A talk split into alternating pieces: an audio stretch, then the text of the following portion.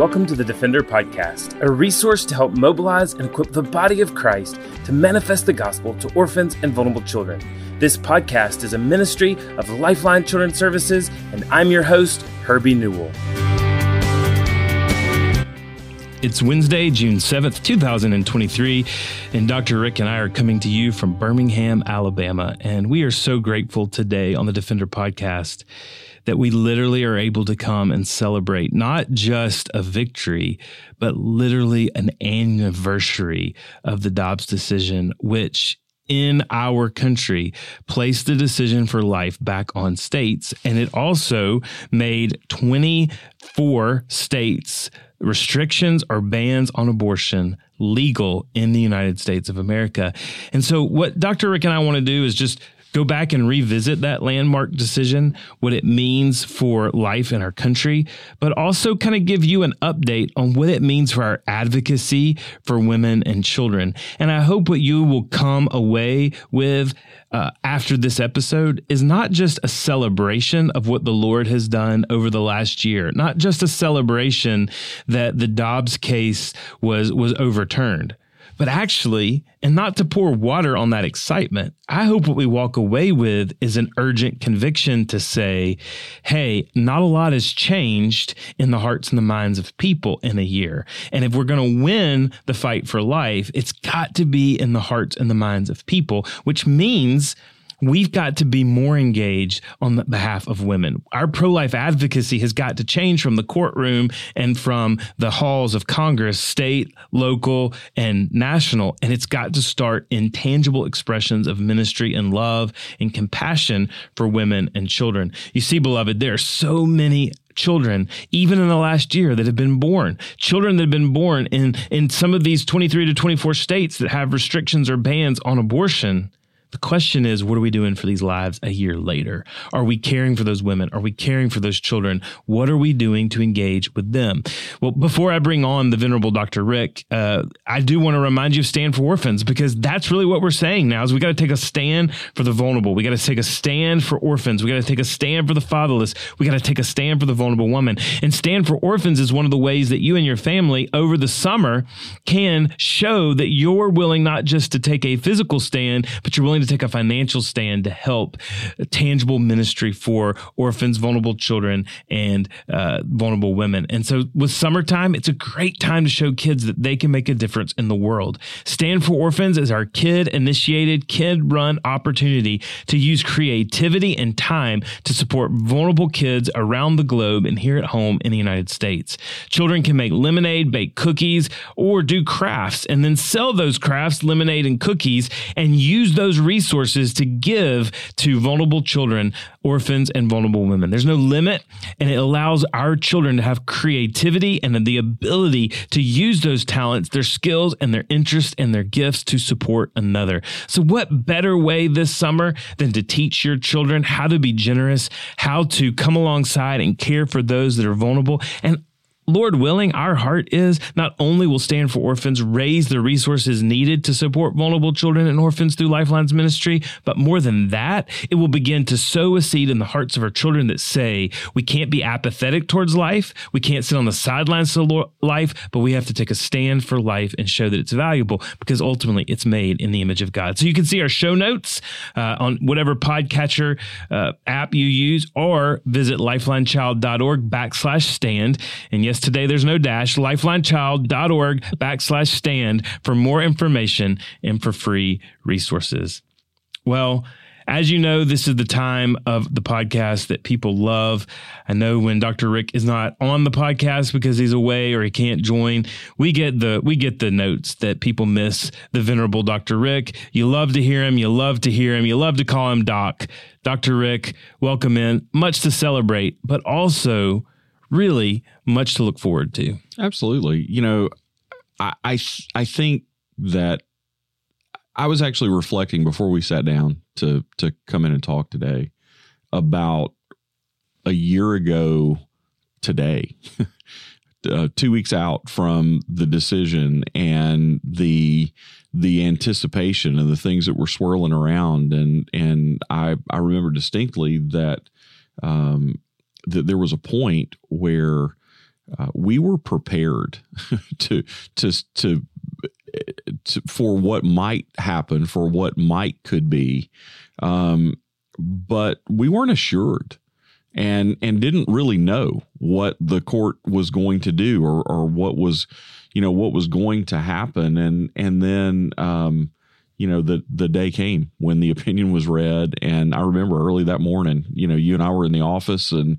um, when the opinion was read running back and forth between uh, you know between our offices and mm-hmm. and watching that. And i think the you know the seismic shift that took place in america with with that decision um, is was pretty incredible. But you know, Herbie, I, I really believe that we are today facing perhaps a greater challenge mm. than than we were prior to the Dobbs decision. I think the complexity of of the the state picture that we see, the fact that we have 24 states where mm.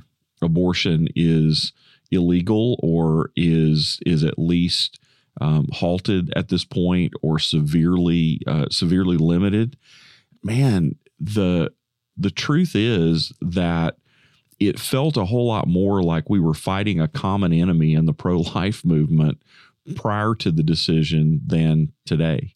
Mm-hmm. Um, and you know, and I know we're going to spend some time, you know, talking about that and and kind of exploring it, but it has it has just struck me that as as the fight has gotten harder, um, honestly, I feel like in a lot of circles that um, that the conversation has gotten fainter. Mm. mm. and that, you know, that while we've talked a lot about the implications for, you know, the vulnerability of women and for vulnerable children that are a result of the the decision and what we believe is the rightness of the decision, the truth is the conversation mm. about abortion, the conversation about life, the conversation about the need to protect life has gotten fainter and fainter and fainter. And I'm afraid, bro, that it is, it's in the church where the conversation has at times become the most faint. Well, I mean, I, and I know that's something you and I have talked about, not just over the last year, but, mm-hmm. but really for a long time. Right. Is the church dropped the ball on the pro life matter yep. by making it a political agenda. 100%. And I know this is going to be for those that are listening, for you, it's not going to be controversial because you've heard me say it more times than you care to think. The truth of the matter is, both political parties have used this to their advantage. Right. And, and pre Dobbs and now post Dobbs, right? right? Uh, pre Dobbs, you know, the Democratic Party, and I'm only speaking right now about the, the life issue, have used this issue as a stalking point to say, well, the right don't care about women. Right. And, and they've used that on their political agenda. But if we're going to be honest, the conservatives have used this to get elected. Right. And and I believe, and I'm not naming names, I believe there's some Republicans that actually hoped this day would never happen, that Roe would be overturned because they've won many elections saying, I'm going to be the most pro life candidate. And now pro life doesn't mean just appointing judges. It doesn't just mean your vote.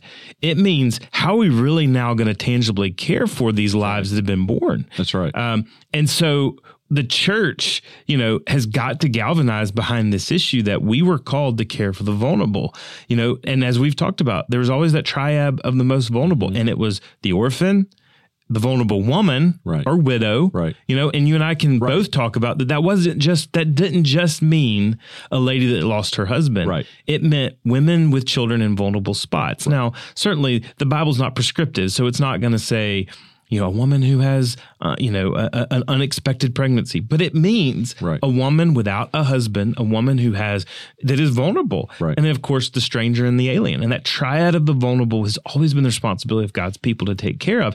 And this is not a political issue. This is a cultural Christian issue. It's a, it's a not a cultural Christian issue. It's a culture issue, but it's a culture issue that Christians need to be speaking right. into. And I know you and I have even been disheartened over the last year of believers that we know well, believers that we're even yoked to in ministry, right? That have questioned why we speak out so much against abortion. Right. It's amazing. And I think, you know, you compound that with the fact that honestly, the only way I know to say it is people, you know, there's a tendency in some circles to go soft on mm-hmm. the issue of abortion and to, you know, to think that what we've done is good enough.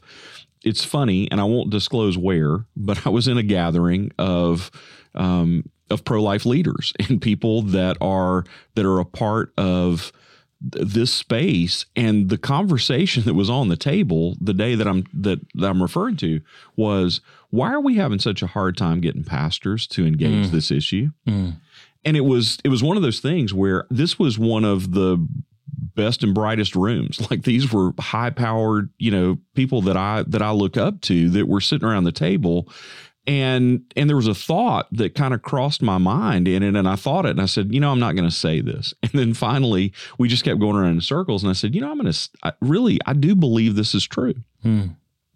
i think a lot of pastors are unwilling to touch this issue now because we've made it such a political issue. 100%. And so they're looking out at their congregations and they're saying, "Wow, if I say if I say one thing, I'm going to offend the Democratic voting people that are in my congregation. If I say something else, I'm going to offend the, you know, the Republican leaning people in our congregation." And and the truth is what we need to what we need to define is a biblical ethic 100%. not not a political position yeah. and and in the church we've become so embroiled in politics and it's become so you know so close to who we are that we we have trouble separating it and just thinking about you know the issue rationally and so and so therefore you have camps that are struggling with the vulnerability of women and they're struggling with the the idea that you know somehow um, somehow these women deserve mm. you know what they're what they're getting mm. it's it's it's a you know it's it's their behavior that's resulted in well yes on some level but man it's we know like it's mm. so much more complex than that yeah well I, I think too there's a point where the church has bought into the lie that we aren't supposed to we're not supposed to change culture or right. influence culture. And, and I've even heard folks use Romans 13, like, well, government was, you know, was, was instilled and, and we've just gotta, we've gotta realize that we have a different home and a different country. And you use passages like first Peter chapter five to say, well, we're exiles and aliens. We don't need to, we just need to realize that the culture is going to be different. And they ignore other parts of scripture. And, and they also ignore in our country that this country was founded on the idea that, yes, it did, it wasn't a Christian nation, but it was a nation that was founded on the ethics, the values, and the morality of a Christian worldview. And all of our laws come from a Judeo Christian worldview. Right. And at some point, you've got to say, is life life? And we believe that it begins at conception. If it begins at conception, then we have to have laws that say you cannot take the life of the most innocent. But if we don't impact culture, then what are we doing as believers? We are left here. If if we weren't to impact culture, then the moment we came to Christ, He might as well rapture us into glory. I'm not trying to get into any end time stuff, but you know what I mean. Like He leaves us here in order to be a fragrant aroma to let those that are perishing see the gospel of Christ Jesus, which means we have to stand up and advocate for the things that are so important at the very heart of God. Well, like the evangelism dis- uh, definition that I learned in seminary was from a, a guy named Delos Miles, and his definition of evangelism was that by the gospel that people and structures would be converted to the lordship of Jesus Christ. And so what Miles was talking about is that structures should be different, the world and the way it operates should be different. It's that whole thy kingdom come, thy will be done on earth as it is in heaven. How does it happen on earth unless Christians are living in public spaces and 100%. unless unless we're bringing kingdom values to bear? And so to to take that kind of defeatist attitude and say we're not supposed to influence culture is like that's completely a non-starter all the way all the way back to the Lord's prayer, right? Oh, 100%. Yeah, your kingdom come what does that mean? Right. Your will be done what where on earth, earth. as it is in heaven. Right. And so as the fragrant aroma, we stand up for the things that matter to the Lord, which means that we don't pick or choose our platform Right. based on the platform of a political party. Now, at the same time, we may more ideologically line up with one political party or the other, but we have to go also and say there are not two uh, perfect political parties, or one perfect and one imperfect. There are two imperfect political parties that one may have a better ideology that you agree with, and one may have another ideology. But you've got to call the things that are wicked and evil and wrong in both wicked and evil and wrong Well, that's both. where that kingdom citizenship thing comes in, right? Like you, you call you call what the king says is good, good, and you call what the king says is bad, bad. And the fact is that we have to live that way, but part of living that way is trying to represent the kingdom that we that we do inhabit in the world that we do live in. A hundred percent. Well, you know, one of the things that I want to make sure that that we cover today too, and and we can go back and forth on this. What have we seen? you know, uh, and, and I get asked that a lot. Yeah. Like, well, how have things changed? And you know, you and I've even laughed because a lot of people would ask us one month after Dobbs, Right. what are the changes you've seen? And it's like, Not Eh, much. not much yet. um, but there have been some interesting trends that we've seen for sure, even in the calls that we're getting. Mm-hmm. So, you know, I'll start off to say it's been interesting to realize and, to understand even the way that people receive news these days. Right. You know, I know we're both from an ilk that we still remember getting a black and white printed paper in the yard and and that that was the way you get your news. You know, I, I know I've talked to my kids as well about you know, well, what happened if if if a score hadn't gone final of a game? It was like You waited a you day. waited a day, or you paid money and you called a service and you said, "Hey, what happened?" Uh, you know, there wasn't the idea that it was instant and instantaneous, but because of that, people have become a whole lot less patient. But they've also not become as engaged and involved, and so a lot of people read headlines and a lot of people read, you know, opinion, and they they only see the the things that are screaming at them, Right. and right now, the culture's screaming abortion has been overturned and abortion is dead. And that's actually had a trickle down effect that we've seen women in very liberal progressive states have called us and said, uh, Hey, I, I need your help. So it's been interesting that we've gotten calls from literally all 50 states of women that say, I need help. We certainly have seen a higher number of women that are calling. Um, and and we've seen more that are open towards adoption. I would say the most interesting thing though is a cultural shift. And and I actually mean a cultural shift on the pro life side. Mm-hmm. And I know you and I've talked about this not on the podcast but together. It felt like pre Dobbs that abortion was the absolute worst four letter word you could ever say. Right. Truly. Like horrible four letter word Right. but it almost felt like adoption was another four letter word that sometimes is culturally acceptable, but really you should never say It's it. a it was a secondary solution, right? Like like it, we we want women to choose life, but man, you know, if they can't do otherwise, they can they can choose adoption. And I think you're right, and I see where you're going. I mean, the the conversation around adoption has been elevated on all levels, and it's it's not just domestic infant adoption that's that's you know that's relative to things that have happened after Dobbs. The the fact is that there's there are there are people that are thinking about and praying about and exploring adoption, Hmm. you know, foster care adoption. There there there are conversations that are that are being had now, Mhm. and I think this is another one of those things where the church doesn't need to be late to the party. Mhm. Um, in a place where we've got a good history and a good heritage for a couple of decades of recovering the conversation about adoption, it's time now for us to press into that. Mm. You know, that's part of what we I mean, just bluntly, we want to do that. That's part of our ministry. That's that's how we want to help and support the church to say as this cultural conversation has continued to, you know, t- to be elevated, let's talk to Christian people about about how to adopt. Let's talk about how to support adoptive families. Let's talk about how to have relationships with birth parents and and to to do that for the sake of the gospel. There's a lot of ground that needs to be covered. And the truth is, just like those women that you're Mhm. talking about that have been reaching out to us that are saying, "Hey, can you explain this decision? Can you explain what's going on?"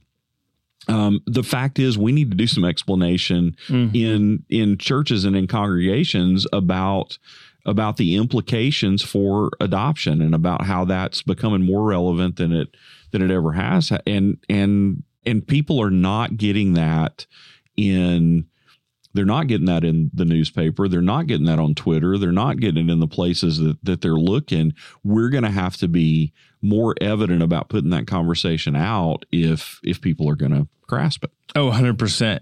And we've heard this discussion over the last 12 months too, which on one hand, yeah, it, it's exciting, Mm. it's encouraging. And it is, we've been invited into a conversation even tighter because people are going, hey, you know what? Adoption and family reconciliation and supporting birth families the way you guys are supporting birth families, that's the next frontier of pro life ministry. right And it's exciting, except you also want to go, and it was also the frontier of pro life ministry the last, for the last 50 years, Right. the last 100 years. right Heavens, we can go to Aristides of 153, where it said the church was the place where they cared for the orphan, they cared for the widow, Right. the vulnerable were cared for. And basically, Acts 2 and Acts 4, and everyone had what they needed because the church was working together. So, this has been the plan, and we need to go forward. And so, yes, there's an excitement, you know, but there's also a saddening or a sadness that's Yeah. like, why is this movement as the church were we not ready more ready for this and why haven't we been encouraging this all along I think the other thing that you know to me is is something, and maybe this is a little bit of a prophetic word, or a little bit of a you know prophetic thought, but but I think in this moment, as as we're looking to step into a post Dobbs world and figure out how to be and how to function, the Christian community kind of tends to be really like we give into tribalism. mm-hmm.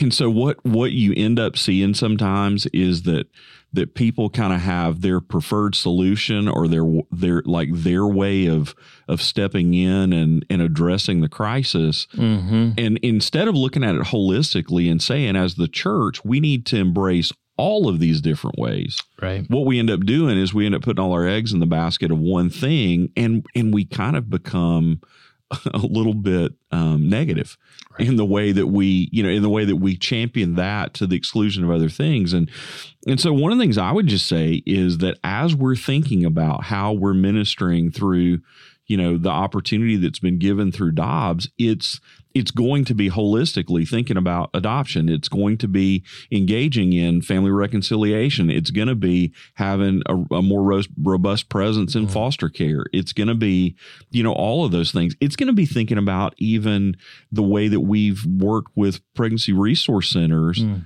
and those you know those ministries differently Mm. And I think you know one of the uncomfortable things that a lot of churches are are you know kind of coming face to face with having to to do is to realize that part of the implication of, of ministering to these vulnerable women is not ministering to them over there. Mm-hmm. there's a place for us to be connected to pregnancy resource centers and other places where where they may find their their way to first.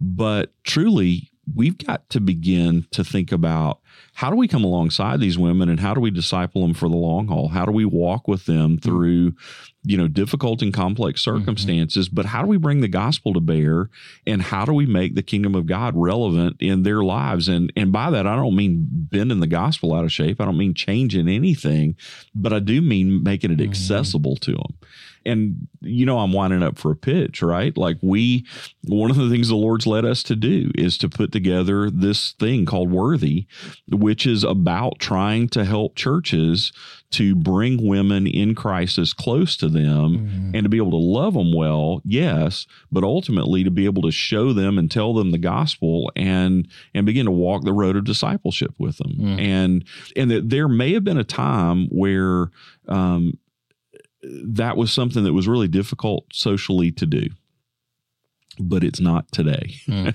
and we live in a world where where the acceptance of being able to bring people in more difficult circumstances into our churches is is you know like that's that's something that we understand on a different level and man what an incredible testimony to to be able to minister to the, the vulnerable with the gospel and see them not be vulnerable anymore. Right. Right. Right. Yeah. Like see them, see them, you know, see their lives changed and Mhm. see their circumstances changed because they're living according to, um, you know, the things that that God calls us to. But that doesn't happen Mm. unless we walk with them and we teach them and we're and we're careful and we we don't just give them the gospel. We show them how how to live in it. That's right. Well, it, it goes back to what you and I have talked about even on this podcast, right? Our engagement can't be bite sized like everything else in our lives. Right. It has to be, you know, truly invested. Yeah. And and that, beloved, is what the kingdom of God is all about. It's not about bite sized, you know, photographs that can be shared on Instagram or Twitter or any other social media you may have. This is real life engagement that's coming alongside of another human being and helping make a difference and saying, I'm going to be here with you. You know, it's adoption that doesn't just look like adopting a child that might be vulnerable. It's adoption that might say, I'm going to adopt this family Right. and I'm going to come alongside of them. Families that maybe have or haven't lost their kids to foster care, families that may or may not be considering adoption, but families that are vulnerable and need your help. It also means, and I know that this is becoming such an unpopular thing to say in this culture. It means we've got to start talking about fatherhood Mm. and we've got to start talking about marriage Yep. and we've got to encourage about what does a healthy marriage look like and it also needs to say what what models are we showing to our own families how are we modeling that in our own families and how are we staying true to the things that we say that we're true to Yep. um, not just because what did you do for me lately but because i've made a vow and a commitment um, when our children see brokenness, they typically pattern brokenness. Right. I know you and I have talked about this and laughed about it as well, but we've seen in our own lives the things that maybe we've picked up from others that we go, eh, I really never wanted to pick that up. Well, everybody's had that experience, right? Like, let's just call it what it is. You've heard you heard your parents' voice coming out of your mouth. Oh, Right? yeah. like you've you've had those moments where, Oh, where yeah. you've you've gone, oh my goodness, I like I said I was never going to say that, or I said Mhm. I was never going to do that, and then Here I am. here I am.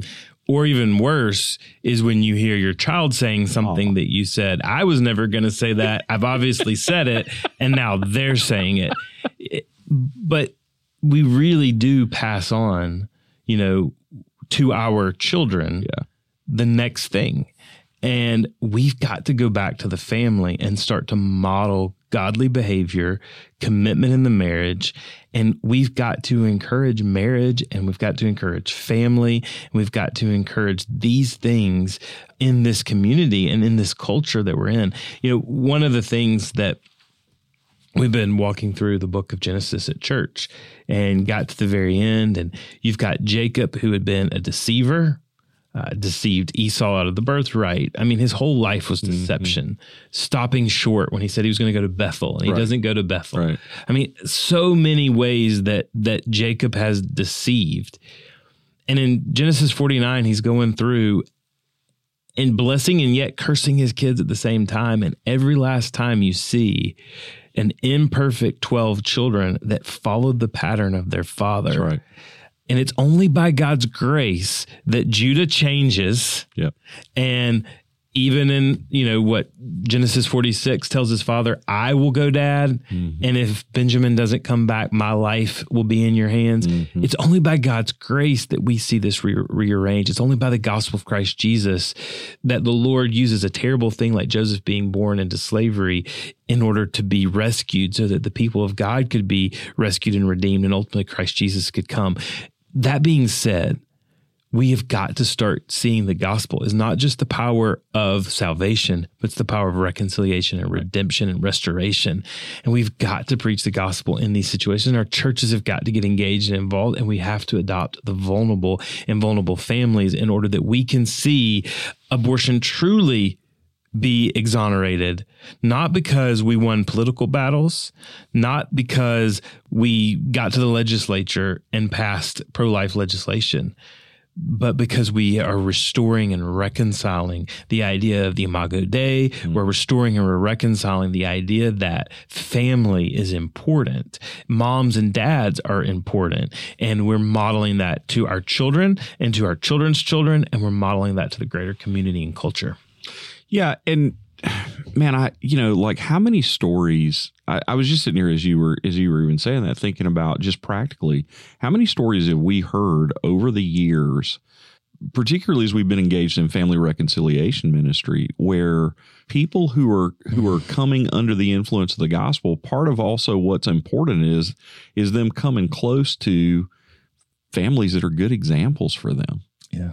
you know like like watching people watching their mentors have a disagreement That's and, how, yeah. and, you know, like you know the story. Like Yeah. that's that's that's probably my favorite story to tell. But but like literally saying, hey, I've I've never seen anybody have have a disagreement in their relationship and not break up and go their separate ways. Right. And and I don't believe that can happen. Mhm. And watching what like watching their mentors, dis, you know, have a have a disagreement, That's work right. through it. That's and, right. And just you know this sweet story of this young lady who's sitting there on the couch and she's just bawling because she's like, I didn't like I didn't think this even existed. Yeah. Um, and you know, and that doesn't mean that doesn't mean we're perfect.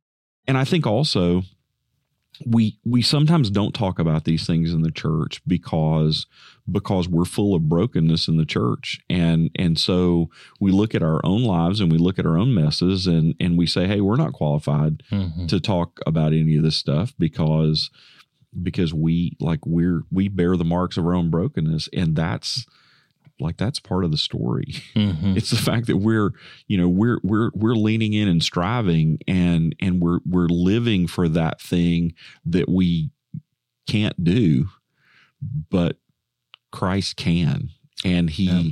and he he is our covering he Hmm. is our portion he is he is enough when we're not enough but it doesn't mean that we don't we don't strive and i think a lot of a lot of people that find themselves in vulnerable situations the reason that they need to be close to the church is because they need to see us living and, and struggling in our pursuit of holiness Yeah.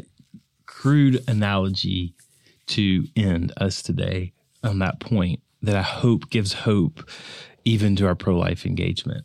So, Emily, my daughter, who you know and love, um, and she's 13, but she still just has this. If you're familiar with the Enneagram, she's a seven party all the time. She loves to have fun. And she and my wife, Ashley, were at Walmart and she talked Ashley into getting, yes, a 13 year old, a kiddie pool um, for 10 bucks nice. that she could lounge in the water in the backyard. and so Emily got this kiddie pool. She loved it. It's one of those old school plastic ones. love it So she was emptying it out, playing with her puppy and emptying it out. And Bear, our dog, decided to take a big old chunk out of the side of her brand new $10 plastic, you know, swimming pool. So I get home that night and she was all distraught because she was actually going to use it the next day. And I went and I did something you're never going to believe it. I patched it up and I showed her how the patch would actually help us Yep. keep the water in. And she's Yep. been able to enjoy her plastic swimming pool in the backyard with a patch. love it The point being to what you're saying, we're all broken cisterns with brokenness. The difference between the believer that comes in is we say, Hey, we're broken and we're leaking water just like you're leaking water. But we know what the patch is. right And the patch isn't temporary, that's going to also come off. The patch is whole. And the reason that we're whole is because we've got the gospel of Christ Jesus, and it's the only thing that can make us whole. And actually, the thing is, and you know my daughter well enough, she's told people about her pool, and she says, My daddy fixed it for me. when we go around and saying, Hey, I'm a broken person, but my daddy has fixed it for me, we're actually showing the world a better ethic than if we were whole and perfect. Hmm. When we can say, We're broken, we may not be broken in the same way that you are, but we're just as broken. But we know our daddy can help fix it. Hmm. And that's what will break cycles. And so, in a post Roe world, thank the Lord we're living in a post Roe world.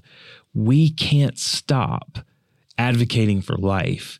We've got to advocate for all life that's broken to say, hey, that's a life our daddy can fix. And when we do that, we're showing the world that we aren't just anti abortion, but we're absolutely pro life. And so, beloved, we would love for you to connect with us because we need more churches, we need more donors, we need more families, we need more people to get engaged in a ministry that's about saying, we are the people that were broken but been patched up by the gospel of Christ Jesus. And so we go and we take that message and we take that gospel because that's the gospel that has hope and that's the gospel that brings life.